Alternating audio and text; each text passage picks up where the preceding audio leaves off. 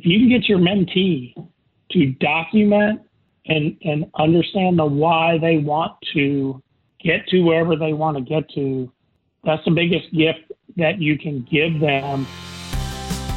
You're listening to the Vibrant Leadership Podcast with leadership speaker and consultant Nicole Greer. Welcome to the Vibrant Leadership Podcast. My name is Nicole Greer and I am the Vibrant Coach. And today I have a treasured guest. His name is Bill Liebler and he has been a colleague and a friend of mine for over 10 years. Bill, I am absolutely delighted to have you on the Vibrant Leadership Podcast. Thrilled to be here, Nicole. Looking forward to this. Yeah, I think it's be great. So I'm going to tell them a little bit about you, but we'll dive in deeper. But here, here's the deal on Bill Liebler and why you should listen in. Bill has been engaged in consulting, pre-sales, value selling, and channel sales for 25 plus years with Fortune 100 companies and has led teams globally in North America and in Asia Pacific focused on value selling. He has led multiple channel sales teams at IBM, which included direct sales to partners as well as selling with and through channel partners. Today, he leads a global team of value sellers focused on driving reoccurring revenue for an ERP solution. And so he has a very unique vantage point in that the guy has been all over the planet. I'm incredibly jealous of Bill Liebler and that he knows all about sales. So, Bill, tell us tell us even more about you, and maybe even like let us see inside the window of like all the places you've been on planet Earth. Because I'm telling you, I'm just green with envy, everybody. Well, um, thank you, Nicole. Uh, I've been really fortunate to be able to travel um, for work, which also um, provide an opportunity for my family to move over to Singapore for a couple of years. So um, with that, got to go a lot of cool places with my wife and daughter. There's a picture of me skipping down, or a video actually of me skipping down the Great Wall of China after my daughter uh, had a nasty fall, trying to make her laugh. Um, turned 50 oh, in a balloon over Queenstown, New Zealand. We, as a family, swam with a whale shark in the Maldives. So we, we have been incredibly blessed. My daughter is 17. She's been to 26 countries. COVID is uh, stopping her from getting a few more, but hopefully that will pick up soon. And um, hopefully, in in my role, um, I have a team uh, in based in London. I hope to get over there soon. It's one of the one of the great cities I haven't been to, and then I have folks. Um, in Sydney, Singapore, and Tokyo. So hopefully we'll get back to those soon and um, just pick up the travels and adventures that have been so much fun. No, that's so great. Yeah. So, for those of you who have wanderlust, uh, the sales leadership role is a great one to get into because, um, as we all know, I mean this this global thing, it's a thing. I mean, we are selling all over the planet, and so I'd like to start off by just understanding how you got into leadership roles. You know, I'm assuming, like most folks, you started out as a, you know, a, a beginner, uh, and then you uh, somehow they picked up on the fact that you know I think this Bill guy could teach other people how to do things and lead a team. So, how did that all happen for you? Wow, it's a long time ago. Um, but I, I was a consultant at Deloitte, uh, consulting focused on mid market uh, companies. And the group, the small group I was a part of, we, we grew, we did well. And ultimately, uh, the manager I worked for left. And so I got the opportunity to move into management there and began to go through their management leadership training. I ended up going to work for a client, um, leading IT for that organization, then moved on to another one. So, over about six or seven years, kind of built leadership skills within uh, companies, helping not only drive the IT function, but because of my background, I was able to help drive operational improvements, sales, CRM integrations.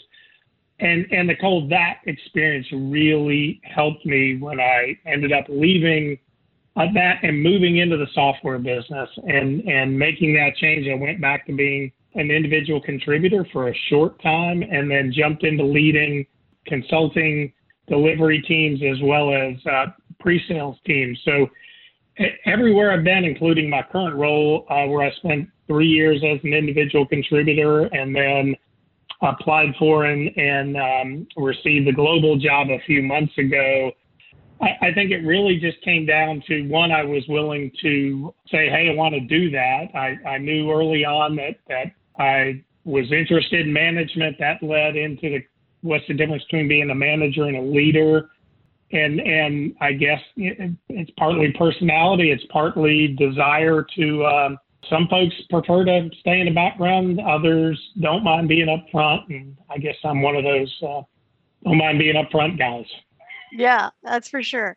Yeah, and so uh, what really important thing that Bill just said, I don't want you to miss because he he gave us a lot right there. But one thing I want you to hear is he said he put his hand up, and I think this is a huge habit um, that young leaders need to really understand that, you know, uh, when you see there's a need, you hear the other leaders saying, we got to get this done, and you think you have an idea or something you can contribute, you got to put your hand up. You got to get in the volunteer mode. Um, so, really, really huge tip he gave you right there. And then I think your other comments about personality and desire, you know, is putting your personality to work for you and then having a desire. Well, um, so you know, I like to call that desire thing, Bill, a willingness. You know, it's like uh, I, yeah. So I think I think that's really important. Okay, so uh, I want you to, you know, that that little space of time you were talking about. What were the things you did right during that period? You know, like if you were to think about the habits, you know, I have a shine coaching methodology, and one of the things I want all leaders to think about is their habits. So, were there things that you repeatedly did, or just good ideas that you put to work in that time frame that got you ahead? Yeah, just to clarify the time frame of going from being an individual contributor to a leader. Yeah, I think it's a combination of I've never been afraid to work. You know, look for opportunities uh, in consulting. You you had to take risk. You had to be comfortable, really, you know, going in and leading efforts at at quite frankly, a very young age of, of being able to walk in and, and do that. I think a couple of things that paid off for me was one, I built relationships with yes. the clients. And so unsolicited, you know, many of them would communicate to um, the partners and the managers I worked with that, you know, hey, we really appreciate the way this project was executed. We appreciate you know, how um, I engaged with them. And so it was about building internal and external relationships that I think highlighted the fact that I was executing a job that was oftentimes one or two or three of us on a team. It was not, you know, a massive team because we, we just the clients we were focused on. So I think that and the fact that I, you talked about raising your hand. I, I for instance, became kind of the de facto editor for the team. They realized that I could take, you know, deliverables and clean them up and not only just fix grammar and things like that, but actually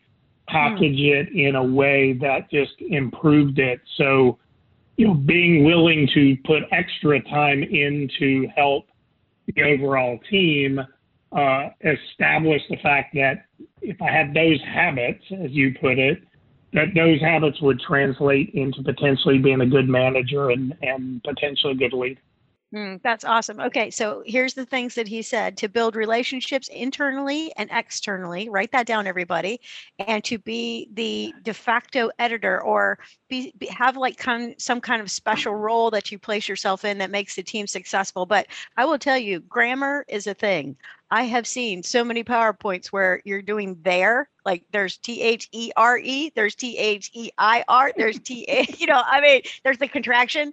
Um, so, like, you know, knowing your grammar. And then another thing he said, maybe a couple paragraphs back, everybody, I don't want you to miss, is he said um, that I help them put, do operations. So there's a big piece of business acumen uh, you just can't be the salesperson. You have to actually have well-rounded business acumen. How did you pick up your business acumen along the way? How did you learn how a company really runs? Because at the end of the day, the salesperson needs to understand how this cost of this product is going to fit into the bottom line, right? And so this has to do everything with operations once we put the software in. So, how did you figure out business acumen? How'd that happen? I know you went to Appalachian State. I did did. Uh, an MBA oh, certainly um, helped. You know, this is a this is a great question because it's a conundrum we face today with so many younger folks, particularly where I am now. We we have an entire team of people who are uh, one or two years out of college that we're trying to help them. I got really fortunate. I I my first job out of grad school was actually selling computers, and I was focused on selling to manufacturing companies. And a, there was a gentleman there with years and years of experience, um, and he was willing to teach a class. So every Tuesday or every other Tuesday, whatever it was, I had to drive an hour, sit down from four to seven o'clock, and go through the training for the American Production Inventory Control Society, or APICS as it's known today. And at the end of that, we had to get certified. We had to be able to pass the class. So it was a ton of work, but it was really interesting. Um, so I got that APICS certification, certified in production inventory management. I then followed that up on my own and dug into what they called certified and integrated resource management. So worked through that curriculum as well, passed the tests. And I was fortunate in that I got to go spend a lot of time with customers or prospects walking around their plants, walking around their businesses. When when I moved over to Deloitte and got into consulting, um, it was the same thing. I I'm curious. I'm not afraid to ask questions. I I don't ever believe that you have to you have to establish your credibility, but you can do that through asking good questions and listening versus having to come in thinking you know everything. And so oh. to me, the business, the business acumen grew through that willingness to engage, to ask questions. I remember the first time I went through a furniture, a upholstery furniture plant. It's like, why do they do this? Why do they do that? It, and just learning about it. And the thing I have found over 30 plus years of doing this is if you can get a customer or prospect, the, the thing they like to talk about the most is their business, their company. Obviously, their families, maybe their hobbies are a good way for a little personal connection. But if you can get them talking about their business, you will learn if if you listen. I was telling someone the other day the old line, you know, your your mother or grandmother told you, two ears and one mouth. Use them in that um, ratio. I'm a firm believer you actually have two ears and two eyes and one mouth use them in that ratio. So if you can ask questions and be quiet and listen, and you're curious and will work outside, you know, the normal requirements to build the business acumen and wherever you are, whether that's how to be a better seller, whether it's um, how to understand business better, whether it's you know figuring out. You talked earlier about a you got to understand cost versus the value of the product um, understanding what makes your target market audience tick. That's what my team and I do all day. We ask questions, we listen, we, we are looking for where can we help link what our product does to their business to improve gross margins or improve revenue or take costs out or make them more efficient. So I said a lot there, and I'll let you take a breath and summarize.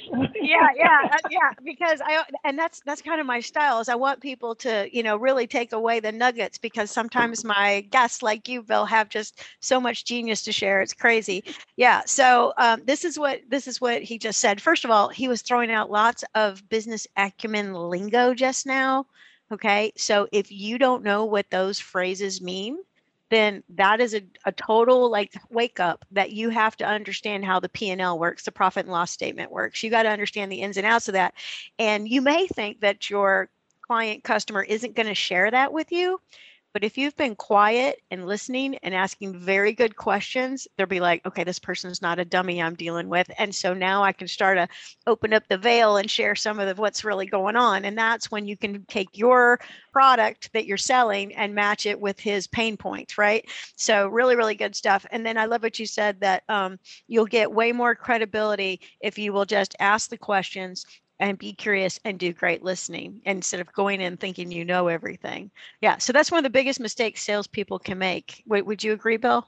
Yeah, absolutely. I think I see it a lot in in the younger sellers I work with. They they feel like they have to come in and really prove something, and it's enough to have a short opening, give them a chance to at least listen to you. But I'm a firm believer that, particularly in selling, the more that you can build your credibility through asking questions and listening.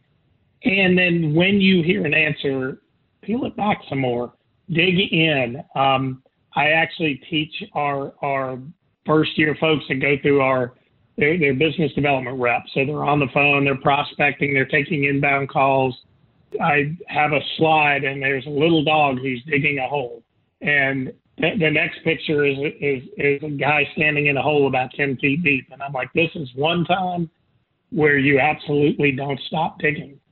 And you, you do it professionally, you do it politely, you don't interrupt. But when somebody says something, like you know, one of my favorite is our reporting isn't very good. And, and I hear all the time the feedback from, from the young reps. Oh, they need new system because the reporting isn't very good. So what? What does that mean? And it's just one, it's one or two more questions. Well, how does that impact you? Does it, does it impact you in the time it takes to get the information or, or are you, what are you having to do to try to make decisions? Oh, we, we have a whole bunch of Excel spreadsheets. Do you think you're missing something? Well, yeah. And there you can just then plant the seeds of, well, if you had that information, do you think you could improve gross profit a point or two? Or do you think you could reduce inventory? Do you think you could drive more e-commerce business? Whatever their you know business is, to then be able to address that, I, I think is is so key. Yeah. And, you know, as I'm listening to you, you're giving us this great sales advice, but then I'm also thinking in my mind uh, is that this relates totally to being a leader. And so you have many people that report to you, you know, and when you're talking with your employees or your associates about what's going on, you know, trying to get a report out of them. And they're like, everything's fine. You know, I'm thinking that these same skills that you're talking about, um, you know, digging, digging, digging are skills of a leader. Is that how you, how, well, tell us a little bit about how you handle your team. You know, I think all leaders kind of, handle their teams differently. And when I say handle, I don't mean like a dog trainer. I mean like, you know, how do you work it into your day? You know, like how do you handle it for yourself? Because um, many of the leaders out there are actually doing a day job and then they're also responsible for other people. I mean it's a it's a very heavy lifting thing we all know to be a leader. So how do you kind of juggle all that? What what is your what is your process or procedure that you put in place to kind of handle all that? And it is a challenge and and for the last three months moving into this new leadership role here i have been doing my old day job and and the new one. Right right but i, I think you know part of it is I, I kind of have this thought process of, of you lead from behind, beside, and in front. Mm, and I love that. Some people are some people are kind of like, huh? But but the in front part is how can we get a mutually agreed upon vision and mission, and and not one that I just write and hand to people, but how do we have an agreement of where are we going? What are we trying to do? And I know you're you're big on mission statements and and having a mission.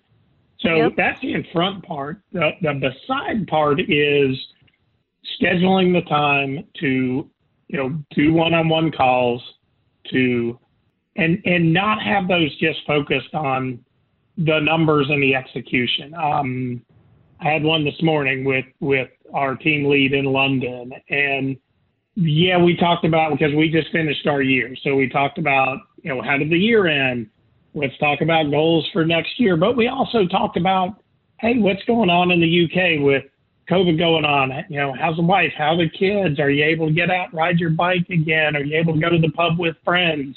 So it's you know it's about leading, but also scheduling enough time so it's not just curt perfunctory check boxes on, hey, here are your KPIs. You're doing good here. You're not doing good there. What are you going to do to fix this? I mean, if you don't, at least for me, if I don't have some of that connection and am purposeful about when we have those conversations, you make time for them.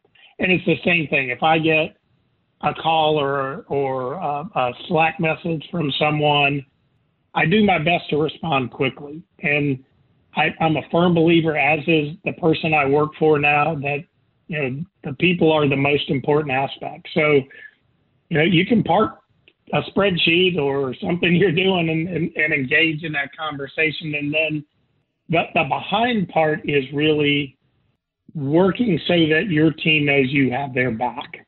Mm. And and it's not that you're um, you know back there shoving them from behind, but that they they know whether it's um, we recently you know had had someone whose daughter reached into her book bag and a spiral thing from a spiral notebook had somehow come loose and it went so far into her thumb she had to go to the hospital and, and literally oh, have it removed and so when when Andy l- let me know, I'm like, okay, dude, you know, do you need to go to the hospital? Do I need to pick up whatever customer calls you? What do I need to do?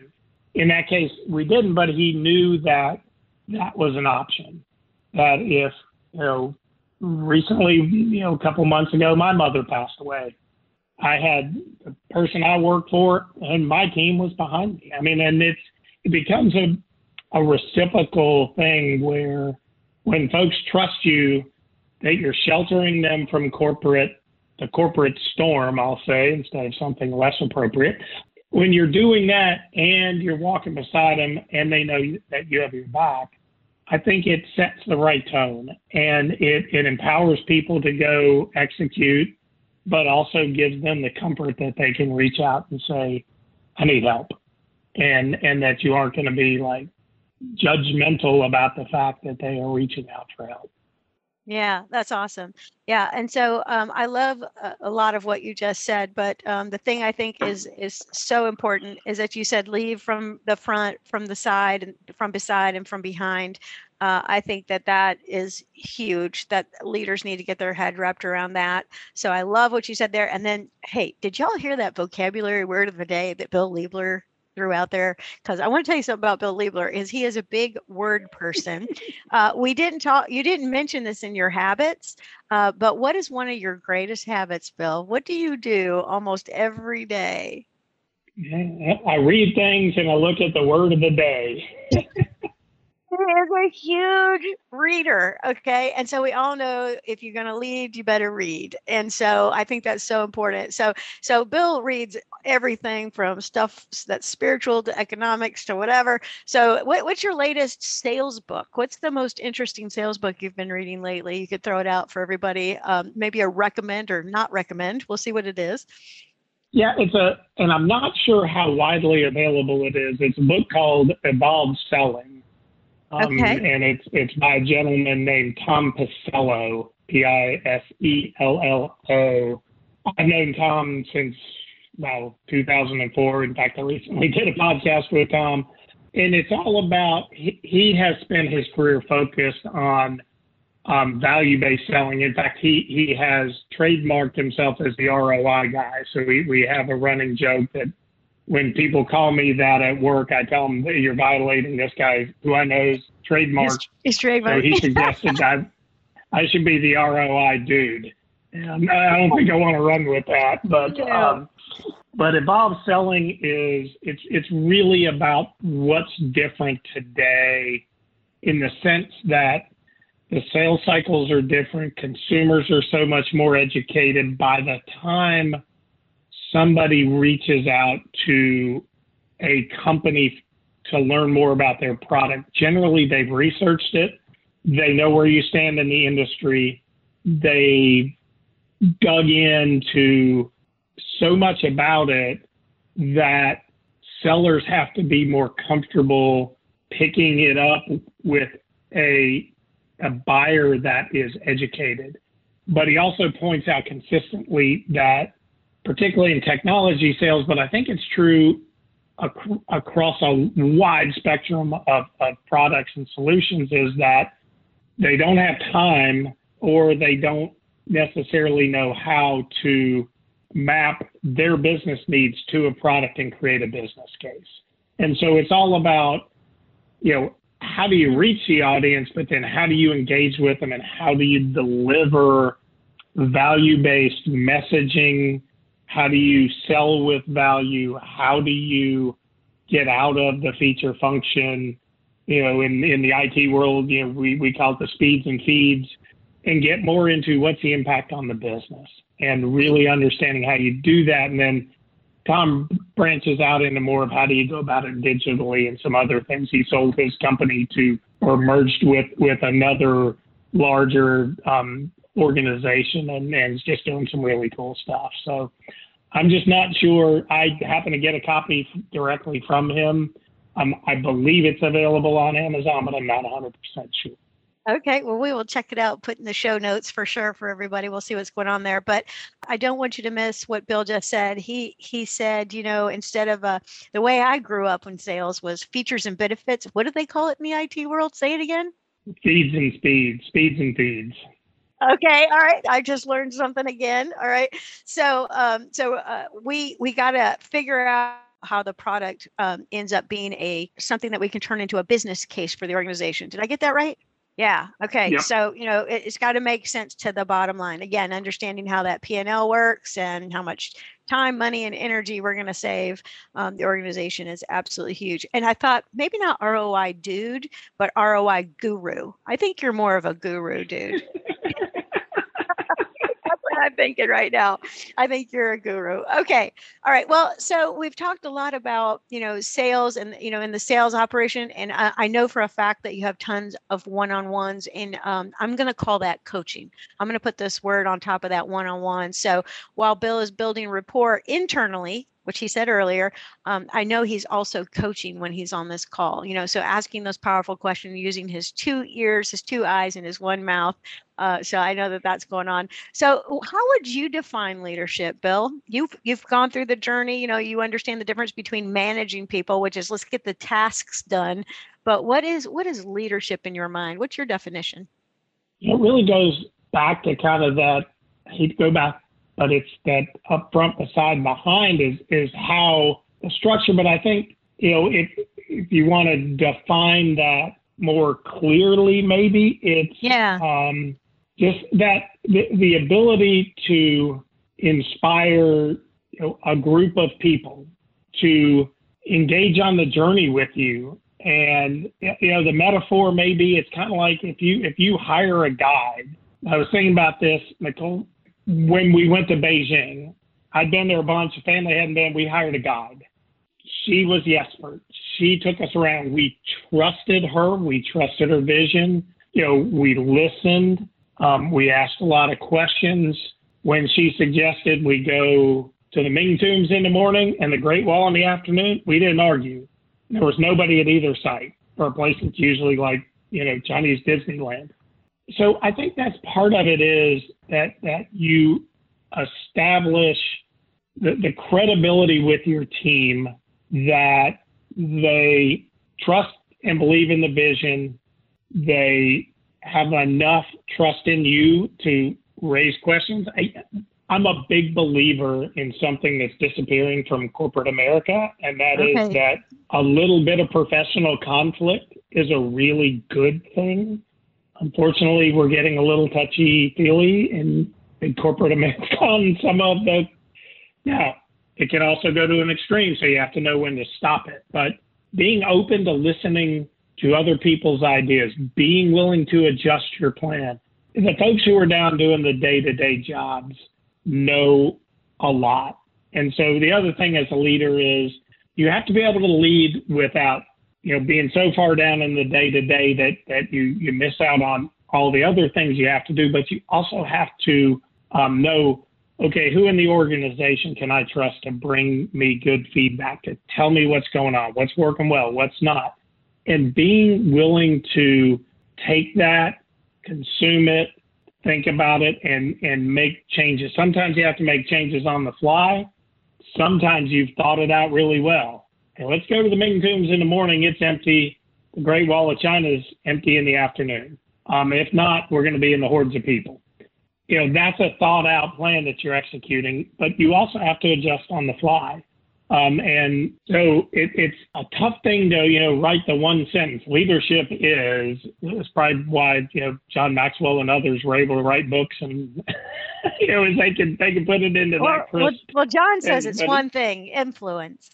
You know, Nicole Greer adds one word right. to it. I think it's positive influence.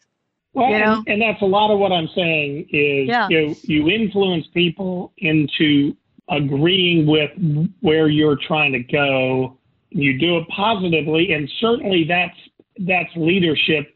How do you manifest that? How do you create an environment where you are creating positive influence and you're getting real feedback. So, you know, one of the greatest examples I can give you is I had an employee comfortable enough to call me years ago and tell me at the end of a call about their forecast and everything that I wasn't myself. And I knew something was wrong. And I it was a wake up call that wow, I, I had to do some changing. I had to adjust, you know, that whatever was gnawing at me was was coming through and and she was a good enough person and had enough courage and trusted me that she she could say that. So I think it's also because you know what you you can do a lot of negative influence as a leader as well. Hundred percent. Yeah, and you know, uh, Bill, I think that boils down to the quality of your character. And you know, um, I, I talk about character a lot, and the problem with character or integrity is everybody thinks they have it. and and the and the reality is is like uh, integrity is not like a permanent state. It like it comes and goes. Like i have good days and i have bad days you know? If you're around me on my bad day i'm probably a negative influence. Because uh, you might get a little you know gripe come out of my mouth and then now you all have heard it you know? So so i think it's really being able to stay in character or know when you're not in the best state and like you know pull yourself back. Now what i heard what i heard you say in your story is that this this gal practiced like radical candor with you. Oh it was. I mean but she and she even yeah. asked permission to do it. Oh i love that I said, too. You can tell me anything. Yeah you can tell me anything. And i knew she would do it in a in a very uh, caring way. And right. so yeah I, I i do think there are times and people that you have to gently massage to get mm. them to change and to not put them on, you know, kind of on the defensive, right? Don't feel like right. they're back in the corner. There's other people that kind of need the deep tissue massage, right? They they, they need to to feel a little bit of the squeeze to um, say, hey, wait a minute, wow, I I needed to know that, and and and I think it's hard to do that without knowing the person and knowing a little bit about them um, and knowing what makes them tick. You know, but it but if you can't and you approach everyone exactly the same, it's going to resonate with some. It's going to be a, just a disaster with others. Yeah, yeah. And so I'm kind of also hearing that like you've got to read their personality um, back to the two eyes and the two ears, you know, observe how this person is and then try to figure out the right approach, which of course is sales. Wouldn't you say that leading and sales are very close? What's the similarity yeah, think, in your mind between le- leadership and sales? I think they're very close, actually. Well, it's no, I think that's an interesting point. And you look at a lot of the best sellers never want to leave and go into management or leadership, right? But the best ones do lead and lead very well. They they organize a team around them to work an opportunity. Um, in our world, there can be two of them. There can be twenty of them, um, all playing different roles, all having to be orchestrated, all needing leadership on where do you want this to go? Because if the salesperson isn't leading it, someone else is going to step up and try to. So I think there are a ton of similarities, and particularly around one knowing should they engage in this sale or not. I think it's one of the hardest things to teach new sellers is not to fall in love with every deal because there's bad deals out there. So, you know what? Don't spin your wheels on this when there's three over here that that you could do something with. So, so having that ability to recognize it and the courage to walk away is one aspect of it. But then the other is just really uh, you know, the organizational aspects, the ability to get the team behind working with you, but then they also subtly lead the customer. Customers buy certain things every day, right? They they buy pens and papers and pen, whatever every day. They don't buy new enterprise resource planning systems that's going to run their whole business. They don't buy you know million dollar pieces of equipment. They don't buy new expensive trucks or specialty equipment or MRI machines or whatever it is that that you're selling or big consulting projects or small consulting projects or coaching engagements, right? Um, so being able to work with a customer and figure out how do I lead them through this process without crossing the line of them saying, hey, wait a second, you know, you, you got the ring through my nose and you're dragging me down a path I don't want to go down. But it's it's that subtlety again of building the rapport so that mm-hmm. when you suggest a next step, they're comfortable with it and it feels comfortable. I, I tell my team in value selling, our job is to, by the end of presenting a business case to a customer, that it's theirs. If we do that, we've done our job. If they haven't agreed with it and they haven't bought into it, we failed. It's got to become theirs. And, and that's the same thing. You're leading them through, hey, here's my logic, here's the impacts. Do you agree with this? What could we do differently? Do we need to tweak something? And those those skills really, really are key. And, and I, I will tell you, Nicole, the, the best sellers I've worked with are absolutely leading that sales process and the team around them and their customers. Yeah. And if I just take everything you just said which you should probably rewind and listen to, everybody, because uh, even if you're not in sales, he's talking about like, let's say you have a change you want to bring into your organization. Like, for example, you're talking about computers and the software because that's all that's that's Bill's major expertise. But I'm working on a project right now where there's resistance to the new software because like that's phase two of this whole thing is like bill sells you the software and now you as the leader have to get everybody happy about this new process but what he said was um, you know you've got to build the rapport and you've got to take people through what you were thinking when you went through the process what your logic was i think you said you know and that it becomes their project not the leader's project this isn't the organization's software change. This is my software change, right? So um, I think everything you're saying just beautifully relates right over to any, really any kind of uh, role as a leader. Well, you know, you have been um, all over the world. I was just going to say, change, change management is one of the hardest things to lead through. So you're you're spot on. Yeah, 100%. And so if you don't have rapport with your people, because there's two things required for change is um, engagement and commitment. right? If because a lot of people be like, I'm just gonna sit back, wait, see how this change happens. We'll see what goes on. I'm just gonna keep doing my job, you know. But like if you can sell your people on the value of the change, then you know then you've got magic starting to happen.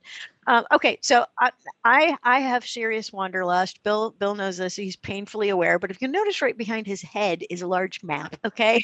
So uh, he's he's been how many countries have you been to bill? Somewhere between 35 and 40 okay all right so i, I think the way of the world is um, well, you know, we've been we've been we've been virtual for a lot of a lot of months now, but I, I do think that if you really want to help somebody and you want to sell something to somebody, you have to understand their environment. So I, I think salespeople will still be getting on planes. That's that's what my imagination tells me. But uh, when they go off to these other countries, and let's say I'm like I'm a I'm a sales leader, and I'm going to be taking on a global position where I'm going to manage people like you in London and all these different places um, you know, you've learned a lot about culture. So what what would it, what would you tell a brand new leader who's going to have people in different countries? I mean, I have I have a brother-in-law who managed people in India for the first time, and like he's he's a great guy from Wilkes County, North Carolina. I mean, and now he's managing people in India. So like this is a thing. What would you say about the global leadership piece? It's a unique challenge in the sense that it's hard to really be able to dig in from afar and understand, you know, what's different between the Indian culture compared to, you know, the German culture or compared to, you know, the Brazilian culture, if you will.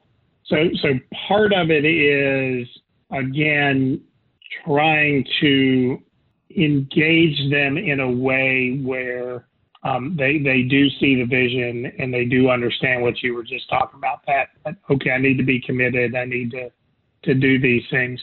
But but you also you know I, I mean to me your point about getting on airplanes that that is by far when when I lived in Singapore I had I had a team in Eastern Europe. I had two folks in India. I had five people in China. I had somebody in Australia. I had somebody in Korea um, somebody in Brazil.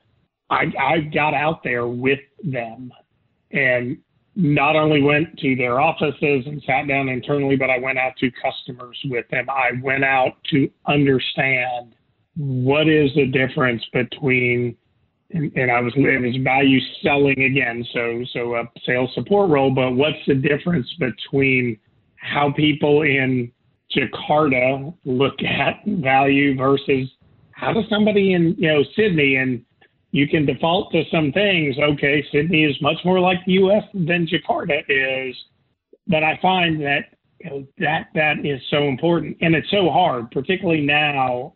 So many of the teams are global. Uh, I I have a friend with a large technology company responsible for basically customer deployments at major corporations he's got folks in India, he's got folks in you know the U.S., he's got folks in Europe, he's got folks in um, you know Eastern Europe, and you're trying to make it a cohesive team. Is about setting some standards and some expectations and doing it in in a manner that that can be acceptable. The other part is to me, I mean, I. I, when when I, I luckily my the person on my team in, in Sydney I've known for forever, and so it was really easy to talk with him. But I mean, when he says, well, it may be 2024 before you can see me here, I'm like, excuse me? You know, and, and I don't need to go figure life. out Rob in, in Australia, but um, I do, I do want to go back just because I, I love the country. But, you know, I do want to get to Tokyo and sit down with the person there because the Japanese culture is so unique and, and, the way that they engage internally and externally is so different. I want to understand what's working and what's not. And maybe I can help sometimes being the um, outsider and and viewed with you know a certain different perception can really help a leader go in and you can get meetings that your team can't and you can have conversations they can't and it's a chance to listen. It's a chance to get perspective. You know, one of the best stories I ever heard was a high school principal who was on an elevator in Korea, and he was wearing a jacket that said he was a high school principal, and he, he didn't think twice about it. Everybody he interacted with on that elevator getting off was so deferential to him, and he finally asked somebody, what, "What's going on?" They said, "Oh, you're a high school principal. In Korea, you are revered. You you are there's so much respect for what you do, they will treat you very, very special. And he was like, oh, wow. it's very different than sometimes I was treated in the U.S. So, you know, part of it is understanding that. Isn't that sad? Oh my gosh. What's, what's unique. I know, but it, but it was a cool story to hear, but it also gave you a perspective of, you know, you have to go in respecting their culture. You can't go in and you will do it our way. You will do it the way we do it here. So it, it takes patience. It takes working through. It takes, again, asking questions and understanding. But it also, at the end of the day, you've got to have, you know, something for them that motivates them to perform.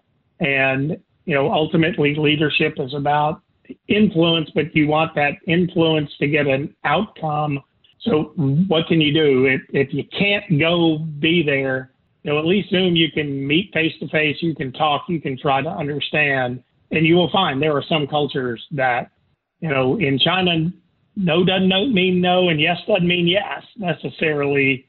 My other, my big tip on cultures where you don't speak the language is absolutely have someone with you that speaks the language, can understand the subtleties because they need to be your coach so you can learn and be better because if not you're you're very exposed. And and forcing someone to speak english will probably not lead to a great outcome if, if they aren't comfortable with it. So yeah. that was a lot right. again. No i think i think i think there are people that are you know going into these positions that are like you know excited you know because they have the wanderlust they're they're curious about other countries they want to go places do things but then it's like okay how do i learn the difference between china and um, you said uh, Brazil and you know Germany, etc. I mean, and one one time I uh, Bill and I had a call together, and uh, I'm like, "Where are you? Where, do you remember where you were? You were eating like a sausage somewhere outside on a patio. What, like Croatia or someplace like that?" Oh, it might have, I don't know. It might have been. It could have been Lithuania, although it was really cold when I was there, so I wouldn't have been outside. It could have been Germany. Could have been you were somewhere Australia. fantastic. it was it was really cool. So I mean, I think that I think uh, Bill's uh, uh, life story and his his sales career is really one to to take a look at. You can do all these exciting things. Okay, last question. I've had you on here a long time, but I think we're learning a lot today. So I want to ask you this single question, this last question. If you were mentoring a single special listener who's listening right now and you said, okay, here's my final piece of advice, what piece of advice would you give them? I, I think th- that it would be, and I'm assuming the question is from the perspective of uh, the mentor. Yeah, yeah. Is to is to work with that person to get them to articulate where they want to go. Why do they want to go there? What does it mean to them? I've got someone on my team right now who can't answer that question. And multiple of us have worked, tried to work with him. He's exceptionally bright, has mm. really good ideas, but it's kind of like, well, yeah, I kind of think I want to, you know, maybe go into management. Okay, why? And if they can't answer that, then I think as a mentor, you got to go challenge them. Go go be able to answer the why. You know, the how is on a scale of one to ten. A how is a three. A, the why is the nine or the ten. Right? You know, why do you? You know, I got to ask that question, Nicole. After being here three years, being a happy individual contributor, putting in way less hours, way less headaches, not on calls at seven o'clock at night with Asia Pacific, and I could answer that why you know, I I missed leadership. Um, I missed having a global perspective. I missed understanding the business at a bigger point of view. So I could I could articulate the why when I went through the series of interviews and had a panel with four people. So I think that when I thought about that question, it really came down to if you can get your mentee to document and and understand the why they want to get to wherever they want to get to. That's the biggest gift that you can give them. Absolutely. But it has to come from them, right? It's just like what you do with coaching. Work through why do you want to go there? Um, and if and if you can do that, you both win because yeah. the mentee is going to always be like, wow, they really helped me get clarity um, which I know is another one of your big big hot button words, which which is yes. awesome. But it also helps them understand the why not, and that that may be equally as por- as important is why why wouldn't you want to do that um, and be able to do that you know plus minus. I when I decided to apply for the role I have now, I had a plus minus sheet. And I just sat there and took an hour and wrote down, and the pluses far outweighed the minuses, and I went and talked to my wife about some of the minuses and got her buy-in. But you know, I knew then, yes, I want to pursue this. If that why not list had been really long, I would have just comfortably kept on keeping on. So. Yeah, that's awesome. Awesome. So, uh, you know, I, I have this little TED talk that's about six years old now. I got to get another one cooking now that the the uh, we can take our mask off and all get together. Um, and uh, and one of the things that I ask people all the time is, you know, their why, and then or you know, why are you doing this, or what do you really want? Is my question, and they go, I don't know. Like that's the default answer. It's almost like we we shouldn't go after what we want, but here here's here's the most important thing uh, that tie this all in a little bow here is Bill is saying if you can help as a leader, if you can help your your followers, your mentee, as you said, figure out their why, and it's their why, then they don't say I don't know. They know that they know that they know that they know that they're doing the right thing, and it's an intrinsic motivation and instead of an extrinsic motivation it comes from within their body. That sounds weird but that's exactly how it is. When you said earlier i have a, a, desire and i called it willingness when that why is answered the willingness button gets pushed. And so i just i just love what you said. So bill it has been absolutely delightful to be with you today. I enjoyed chatting with you so much. Uh, if we have, we might do another like sales series in the future and I'd like to dive a little bit deeper into value selling. Would you come back and hang out with me for another 40 minutes or so? Would you do that? Do you have time in your busy Any, schedule?